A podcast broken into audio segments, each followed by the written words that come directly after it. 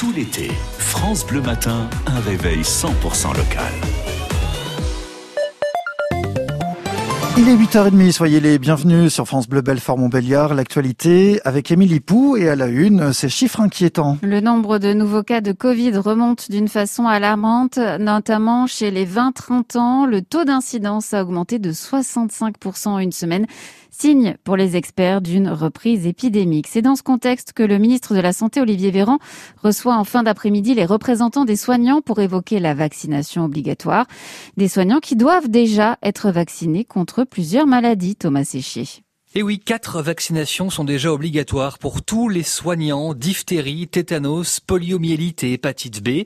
Ça concerne médecins, pharmaciens, infirmiers, aides-soignants, y compris en EHPAD, mais aussi dentistes, sages-femmes ou kinés et d'autres professions comme les pompiers, les militaires, les surveillants de prison ou le secteur des pompes funèbres. Le cinquième vaccin obligatoire, la grippe, ne l'est plus depuis 2006. Il est seulement recommandé comme six autres vaccins, coqueluche, rougeole, rubéole ou tuberculose. En cas de refus injustifié d'un vaccin obligatoire, un soignant risque une sanction disciplinaire qui peut aller jusqu'au licenciement. En revanche, il ne peut pas y avoir de poursuite au pénal. Et puis pour les nourrissons, tous les vaccins qu'on vient de lister, soit 11 au total, sont obligatoires depuis 2018. Une preuve est exigée dans les écoles, les garderies ou les centres de loisirs. La réunion au ministère de la Santé aura lieu à 17h. Les gendarmes de Haute-Saône relancent leur appel à témoins concernant la disparition d'une jeune femme de 21 ans, Aurélie, handicapée mentale.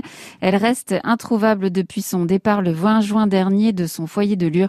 Sa photo et le numéro des gendarmes se trouvent sur francebleu.fr Belfort-Montbéliard. Le verdict est attendu en fin de journée dans le procès de l'affaire Troadec. Hier, la peine maximale a été requise à l'encontre des deux accusés, notamment la réclusion criminelle à perpétuité contre Hubert Kawessin, accusé du quadruple meurtre de la famille Troadec en février 2017 à Orvaux, près de Nantes. C'est non pour euh, Xavier Bertrand. Le candidat à la présidentielle ne participera pas à une primaire de la droite pour désigner son candidat. Le président de la région des Hauts-de-France a dit craindre une machine à perdre hier soir sur TF1, alors que les républicains s'étaient réunis quelques heures plus tôt. La députée du Doubs, Annie Genevard, a d'ailleurs été nommée à l'occasion vice-présidente du parti. L'Office de tourisme de Montbéliard n'a plus de directrice après la présidente au printemps dernier. C'est au tour de Déborah Reichert, la directrice de démissionner. Elle dénonce elle aussi le manque d'ambition et de budget pour le tourisme et par là même la politique menée par Pays de Montbéliard Agglomération sur le sujet. Un dossier devenu très politique. L'opposition à l'aglo demande la démission de la vice-présidente chargée du tourisme. Dans le doute toujours, deux syndicats enseignants, le SNUEPP et la FSU, lancent une pétition pour contester la carte scolaire de la rentrée prochaine dans le département.